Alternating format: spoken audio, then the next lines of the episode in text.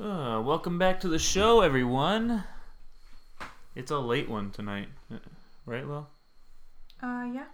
Yeah. Okay.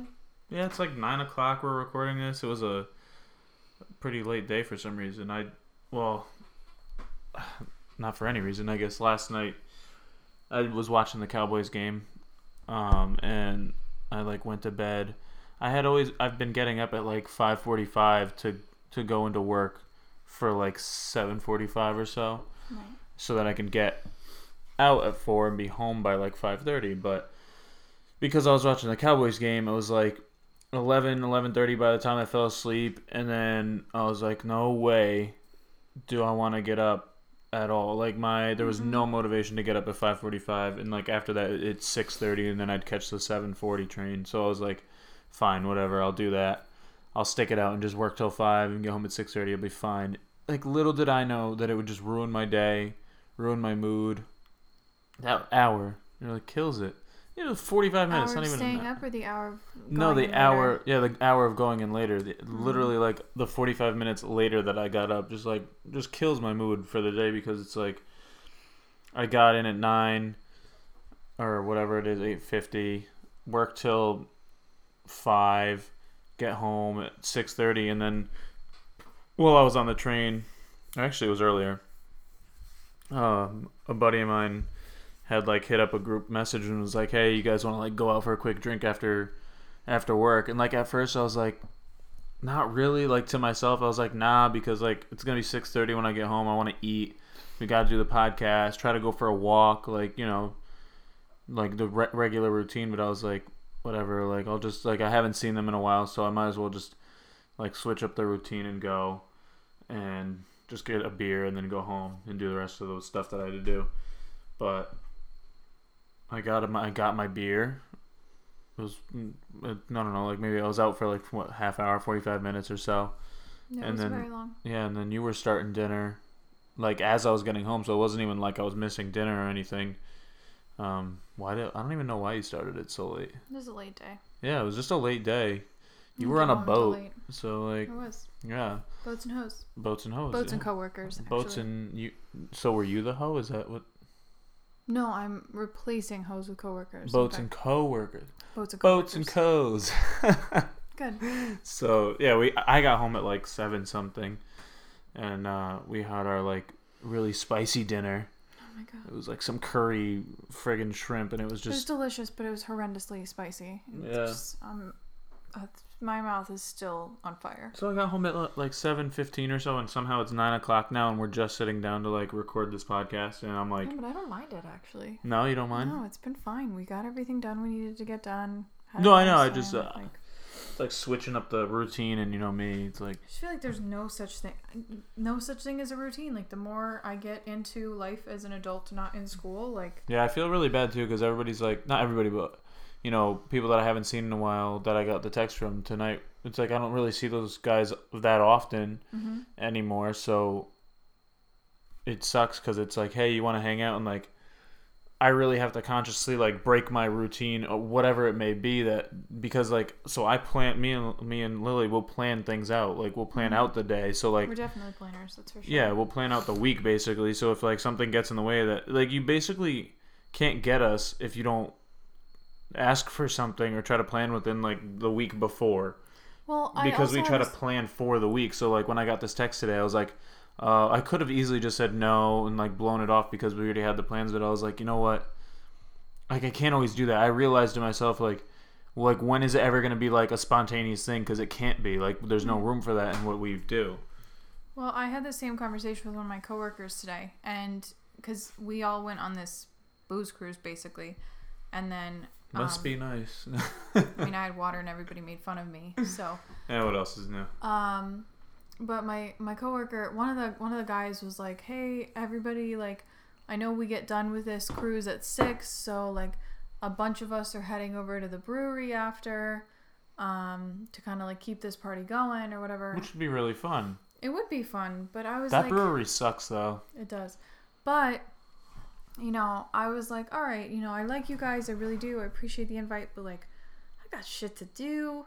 Like, I want to make dinner. I had laundry to do. Like, granted, that makes me sound like I'm 100. I was going to say, we sound so old. But no, it drives me... I had the same conversation with Alex at work while we were on the boat, because she was like, no, I don't want to go to the brewery. She's like, I don't like that brewery. I want to go home and make my dinner with my boyfriend, who I don't, you know... Yeah. So, like, I haven't really seen much of, you know, this weekend or whatever. So she's like, I want to go home. And she's like, I'll see everybody on Monday or Tuesday, I mean. Right. Well, but like, you know what? That's the thing. Like, sometimes you do need to just say, F it, I'm going out with them tonight, because everybody needs that break every once in a while. No, I agree. Ow, fuck. Sorry. I agree with that. But, like, my version of doing that was saying, like, okay, I'll go on this boat cruise. Right. Right. So, like, now you fulfilled that. Yeah, like, I hung out with them for 2 hours. Like, I don't really want to go hang... Like, I mean, I like everybody. Yeah. But I don't want to hang out with them until I have to go home and go to bed to go see them again tomorrow morning. Yeah. You know? That literally makes me think of those things, like... I hate that I'm about to say the word meme, because, like, before memes became, like... the scum of the earth to me, like, just not because of anyone in particular, but because they're, like, so overused for everything. But, like, back in the day when memes were, like, a newer thing, yeah, we don't have cable. Sorry, I'm getting caught up in a text that I'm reading right now. There was this meme that was like, well, it was something about, you know, people ask you to go out, and you basically say, like, you know, you're getting older, you say, nah, like, I'm going to, like, all I really want to say is no. I just want to, like, stay in my pajamas and watch Netflix all night. Like, that's literally how it, don't really just stay home and watch Netflix all night, but that's how it is. I just want to be able to say no without you being like, oh, why not? Like, why do I have to have a reason? I just don't want to go out. At the same time, like, you went out and had drinks when you had fun, and I went out on this boat cruise, and, like, I had fun, so that's sufficient, you know? Yeah. So... Yeah. I mean,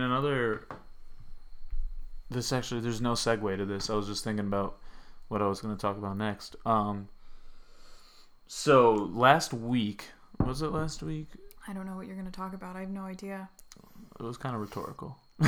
Well, you looked at me when you said it, so what the hell am I supposed to say? I don't know. So, last week. It could have been any time. Last week, I had gotten out of the shower. Now you know what I'm about to talk about. Oh, yeah. I'd gotten out of the shower, and I noticed I do this weird thing where I take the curtains, because our curtains always get moldy because there's not any ventilation, like, and there's no windows, there's no ventilation in our bathroom. So, like, I'll take the curtain and drape them over the bar so that they can drip into the tub and not, you know, gather all the water and get moldy. So I was going to do that, and I looked in the bottom of my tub, and I noticed that there was, like, this... I'm trying to make a picture with my hands to, like, measure it out, but there was, like, maybe a 3-inch round, like 2.5-inch round, like, yeah, indentation in the tub. Like, the circle of it was like a crack, and then in the middle there's another crack, like a vertical crack in the middle of it, as if it was, like, pushed down.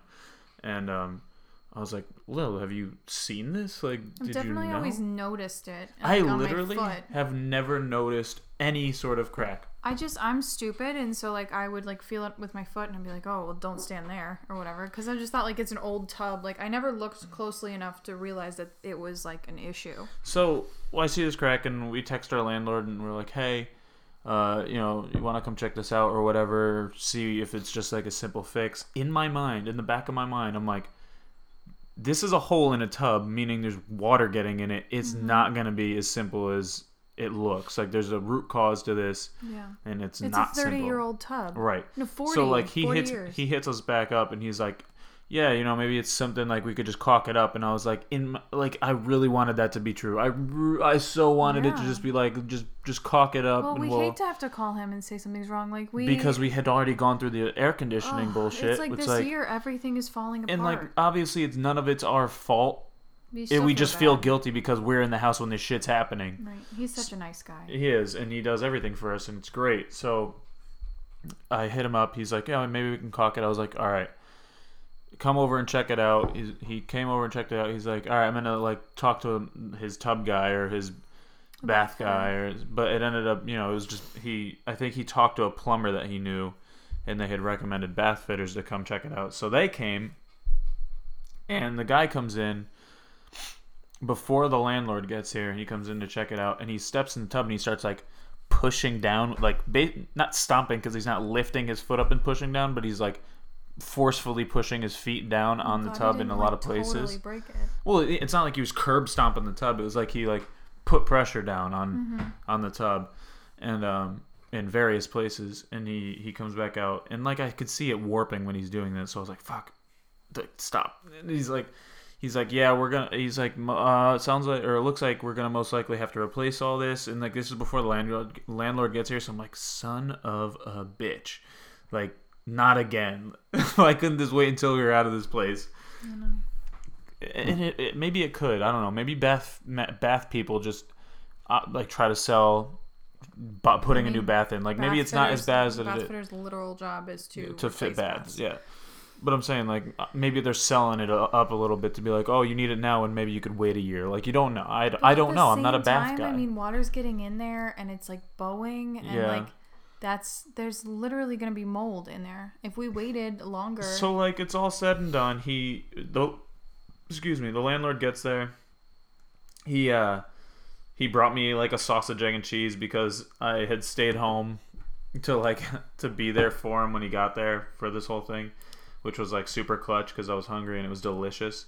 He's just such a nice guy. Yeah. So he gets there. The whole thing gets said and done. It ends up being like a bunch of money that I'm not going to say on the air, obviously, but way more than I imagined it would be. Just sucks. It sucks to... makes me aware of how much things cost. Yeah. And I'm just glad... I mean, honestly, like, I really feel bad, but I'm just glad that it's not something that we have to pay for, you know? But at the same time, like, you know, as expensive as this stuff is and as frustrating as it is, can you see now why... Like, you know, we're big into Dave Ramsey financial stuff. He says never buy a house until you're out of debt and you have a fully funded emergency fund. Yeah. So, like... So, not like... I'm making, like, a list in my head. I probably should write it down of, like, things that... like, that you wouldn't think about when you're going to buy a house. So, like, obviously, you're going to check the foundation and you're going to, you know, obviously look around when you walk in the house and, like, get an eye on everything. But, like...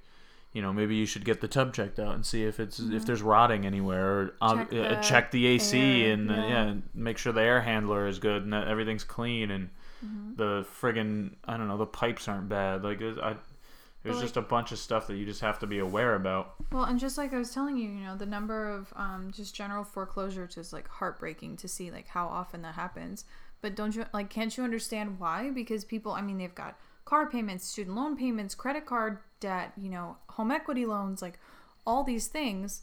And then the AC breaks and they have to pay $6,000 to get a new unit. And it's like they don't have that money. He also had to and that's not something you can like put on a loan either. Because this thing, at least what I heard, because he was like, yeah, you have to pay half now. And then like as a deposit, it was 50%. And then you could put it on a credit card. And like I get that. You could go get a loan from like a credit union pretty quickly. Yeah, so he had to put half down on that, and then, like, you have to pay the other half once the job's done. It's not like you just, like, get a payment plan. Mm-mm. But, F that. But, so we were sitting there talking or whatever, and the tub guy goes, Ted, he's like, yeah, so you're going to want to, like, stand on the sides of the tub while you're, you know, before we get it replaced. And I was like, what?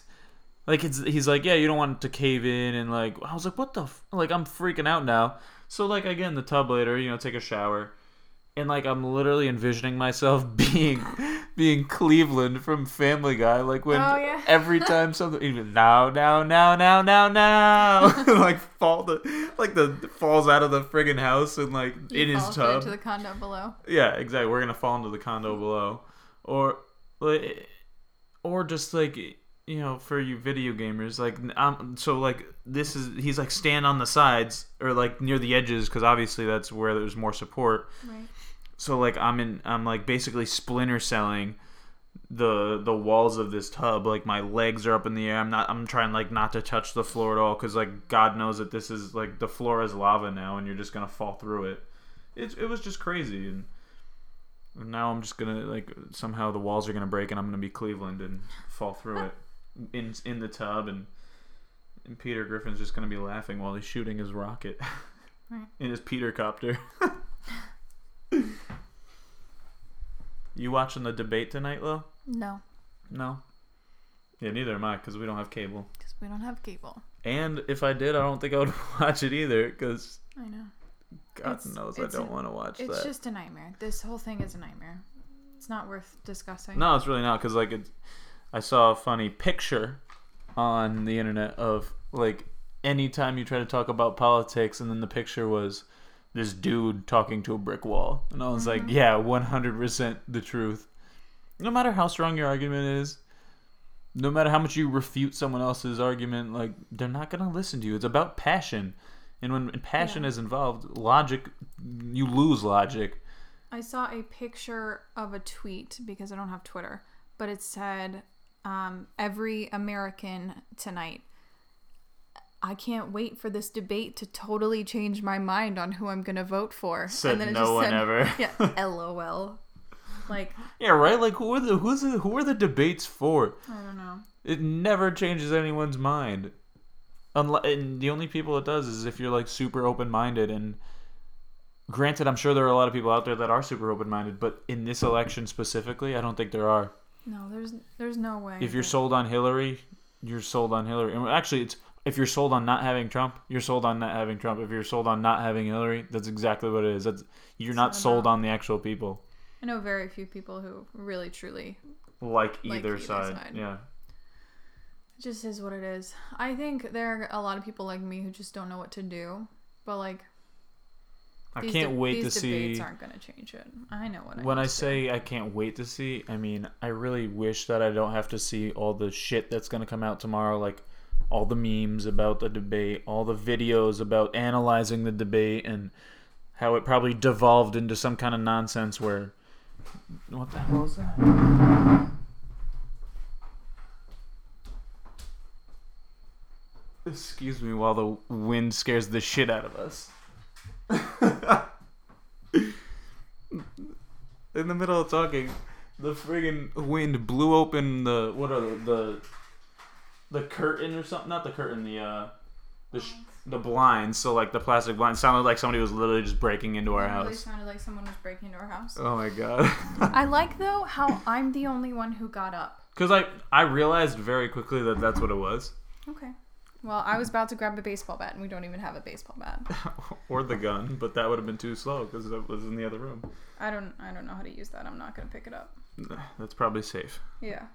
I really wanted to talk about something tonight that Lily and I had talked about, and hopefully Lily feels the same.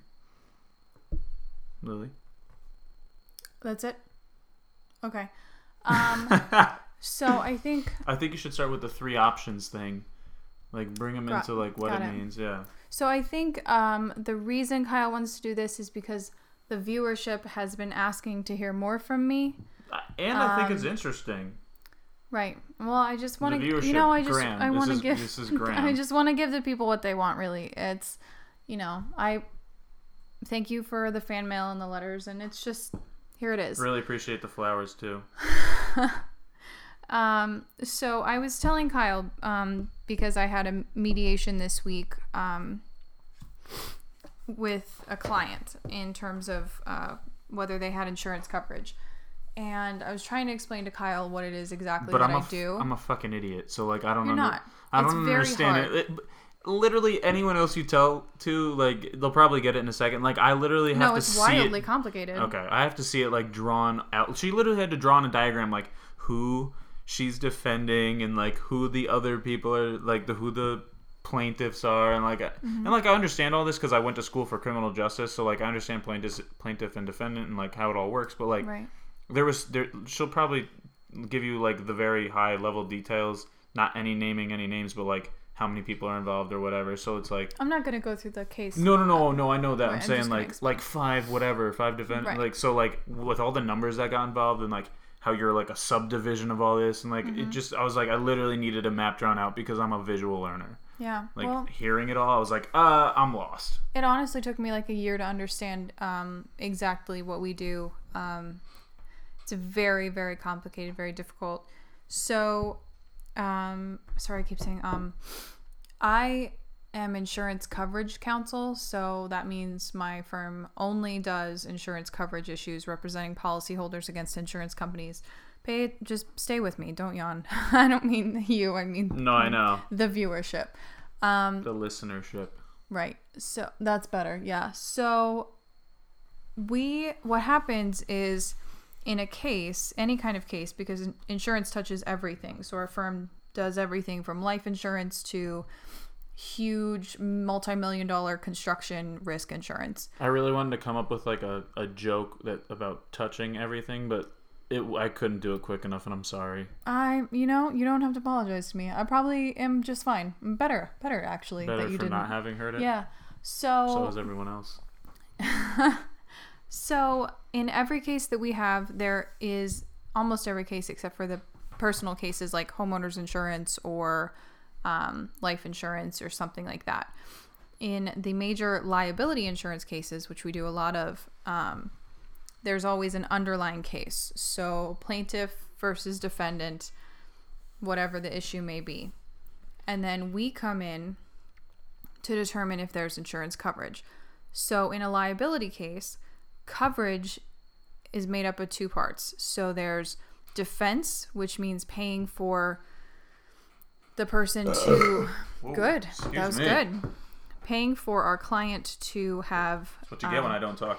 An attorney in the underlying action to defend their side, and indemnity, which is determined after the party is found liable or not liable. And if they're liable, then the insurance company has to pay a portion of the settlement, the final case determination, whatever it may be. Do you mind if I cut in really quickly? Sure. Lil, why don't you give them the quick, not quick, but like the simple, like, this is the three options you have once you're brought suit, once a suit is brought against you. Right, I really needed to explain that basic stuff before I got there. Okay. So I told Kyle what happens is in almost every case, insurance companies don't want to pay claims. They just don't want to. And that doesn't mean that every insurance company is bad or every claim doesn't get paid, but they're going to find a way to say no in almost every circumstance. So when you have a claim, say you own a house and it unfortunately floods, you have to inform your insurance company that you have suffered a loss and you need some sort of payment to recover from that loss.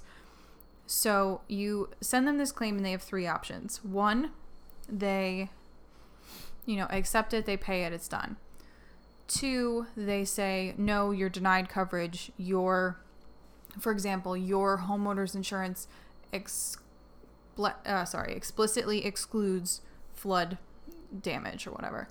And then the third option, what happens a lot of the time, is they will pay for, say, the defense of your underlying action in a liability case, but they reserve their rights to determine if there is in fact coverage under the policy. And if there's not, then they either get their money back or they don't have to pay the indemnity part when you're determined liable, all that stuff. So it's a whole mess, and it's and it's really just a matter of them trying to figure out a way to either pay as little as possible or pay none of it, and they will hook onto those exclusions as hard as possible. So our mediation, we were working on this really major case, and there are like 5 defendants. It's a huge ordeal. It's a whole class action, and it was just crazy. I mean, there are millions of dollars on the table, and people are just offering each other $0. Like, I'll give you $0 if you pay me $26 million. And it was just unreal to watch this go down. It was really cool to be a part of, but it's just really, it's unbelievable to me that there's so much involved.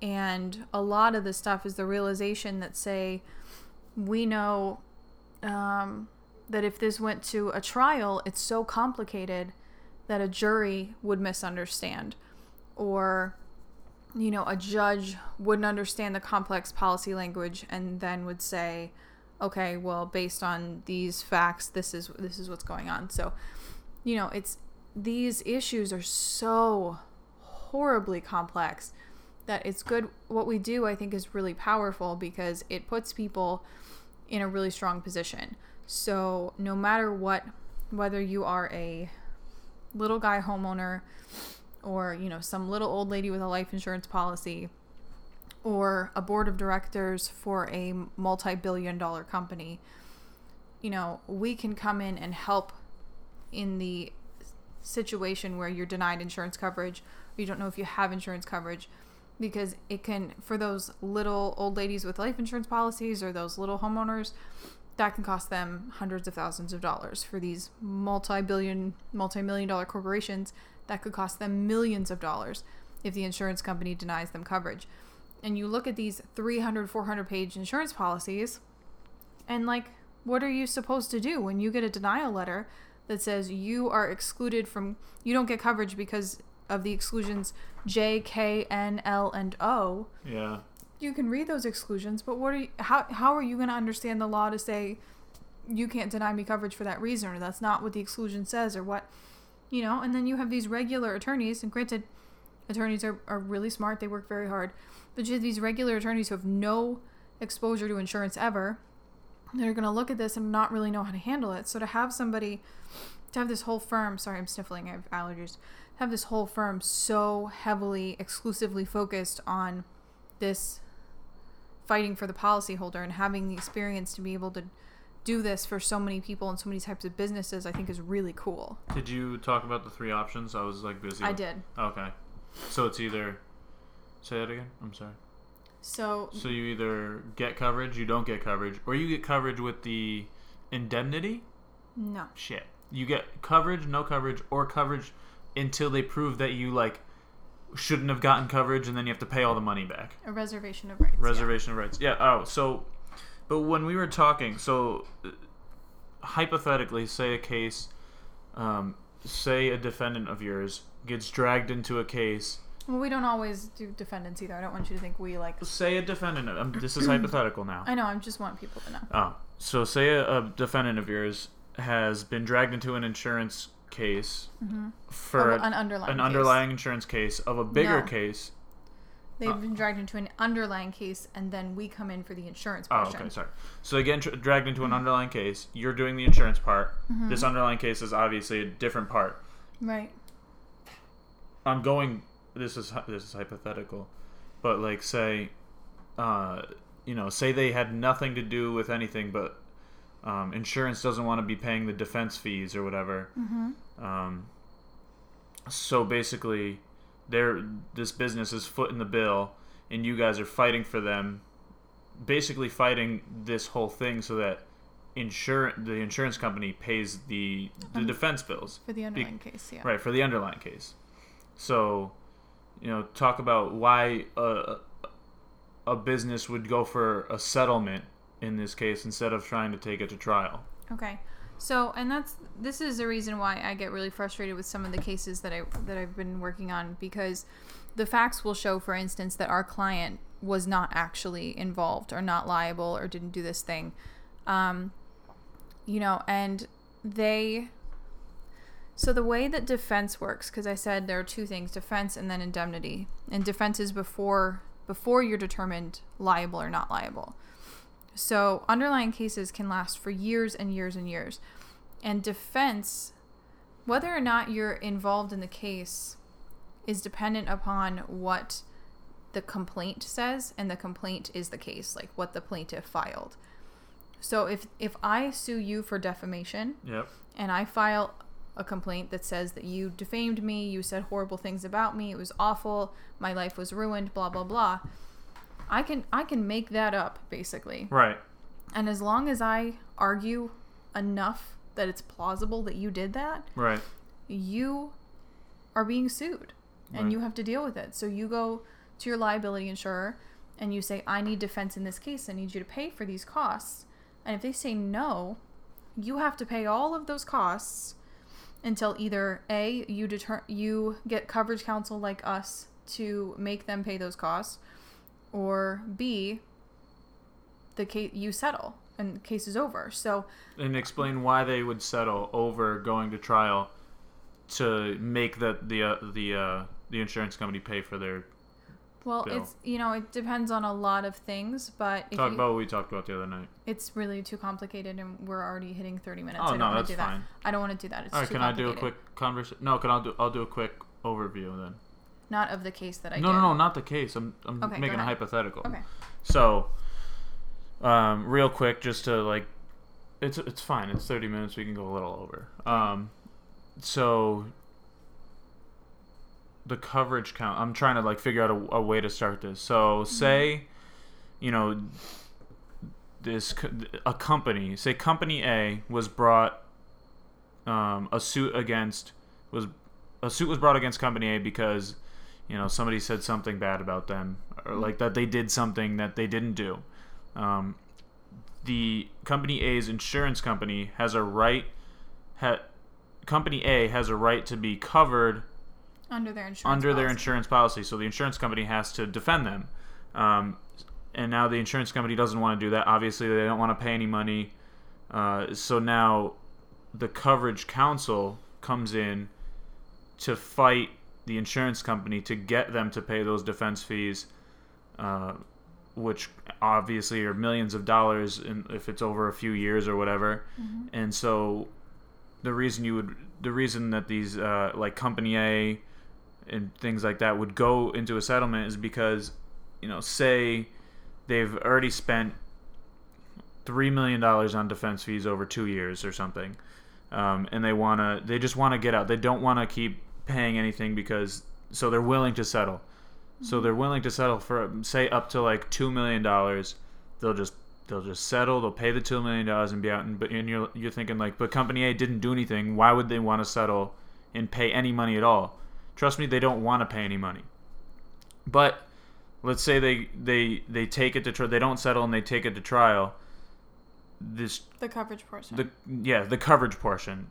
That trial can last a very long time, and since they're still not being covered by insurance, the bills aren't being covered by insurance. They're still footing the bill for the underlying action as well. They're still footing the bill for both. Now they're footing the bill for both this coverage trial and the underlying trial. Like, sometimes it's just money you're not going to have. This isn't, you know, you didn't do anything. Why should you have money to cover yourself for this nonsense? So in the end, like, you're paying millions and millions of dollars to possibly at the end get that money paid for, but it's been, like, say it's been 15 years and you're paying out, like, I don't know, like $25 million in defense fees just because, even though you're innocent, you have to pay all that out until the coverage counsel can win the case for you, and therefore the insurance company then pays it. But that's over 15 years. That's a lot of money that you don't have to just give away and to, like, prove your innocence. And what I got mad about was, it's exactly what I just said. Whereas the criminal justice system is you're innocent until proven guilty. It's not the way the civil system That's not works. The way the civil system works. A lot of the times it's not the way the criminal system works either, but, like, that's what they stand by. The civil system, it's like you're guilty until you prove yourself innocent, because if you were innocent until you're proven guilty, you should not have to foot the defense bill for, you know, 20, 30 years of a trial that you can't afford, that you didn't, that, like, in the end they're going to find that you did nothing for, and, like, ooh, you get your money back, but, like, you know, in those 15 years maybe you lost a bunch of good clients and a bunch of good you know, people that worked for your company because you couldn't pay them anymore and you couldn't do whatever. And it's ridiculous to me. It just really bothers me that, like, you as a company, you are guilty until you're proven innocent because somebody brought a suit against you. And that's it. And it's because companies have the deep pockets. So major companies are brought into lawsuits a lot of times because they have some sort of tie to some of the players. Right. So say somebody from Company A is somehow, some way tied to whatever happened in the underlying case. They're going to obviously go after these people that did whatever. But they're going to tie in Company A too. They're going to tie in Company A because they have the money to shell out when they're trying to sue them. Well, I think it's easy to be like, oh, big companies, like, screw them. They have deep pockets, or they're involved, or they're not innocent. But, like, think about it in the simplest way possible. Like I said, if I sued you for defamation, this defamation case could go on for 3 years. Over those 3 years, you're probably paying $250,000 in defense costs. Yeah. Right? And then on top of that, if you're trying to do a coverage action with your insurer, you're paying another, like, $100,000, all to prove that you're innocent. Yeah, exactly. Like, that's insane. And it's, I think what I'm trying to, happen. No, but what I'm trying to get to is, you know, as a regular person who doesn't see into this world at all until like Lily had presented it to me, you know, it's human nature to be like, oh, even in criminal cases, oh, if they like didn't have any part in it, why are they settling, or why are they taking that plea, or whatever it may be. I just want this to be like a part of the episode or whatever. I just want this to be the message that just because, like, maybe make yourself more aware that just because they're settling doesn't mean that they're admitting guilt or anything. They just want it. They just understand that it's going to go for a long ass time, and they want out now because they can't afford to stay in any longer. Well, and they can't like emotionally afford the bad press that comes from a 2 to 30 year trial, depending on to the prove that they did nothing in the end. Like sometimes it's, I mean, and sometimes the point of the story is to show that like an innocent company. Or an innocent person. Could end up paying a shit ton of money to just be proven innocent, that they'll eventually get back or whatever. But, like, it's a waste of time. And so that, you know, the point isn't saying, like, obviously sometimes people can be guilty and, you know, it's good that they do that. But, like, just be aware that just because somebody takes a settlement or a plea doesn't mean that they're inherently guilty or inherently involved at all. Right, because what would you do in that circumstance if you had the option of, you know, going all the way through to determine if there's coverage, if you're liable, whatever, for 2 to 3 years, and you pay that $400,000 almost? Or would you rather settle for $100,000 and not have to deal with it anymore? And for those of you who are like, oh, well then, you know, how did the company get dragged in if they're not guilty? Think of it like this. I'm going to put it into, like, perspective. You work at a company.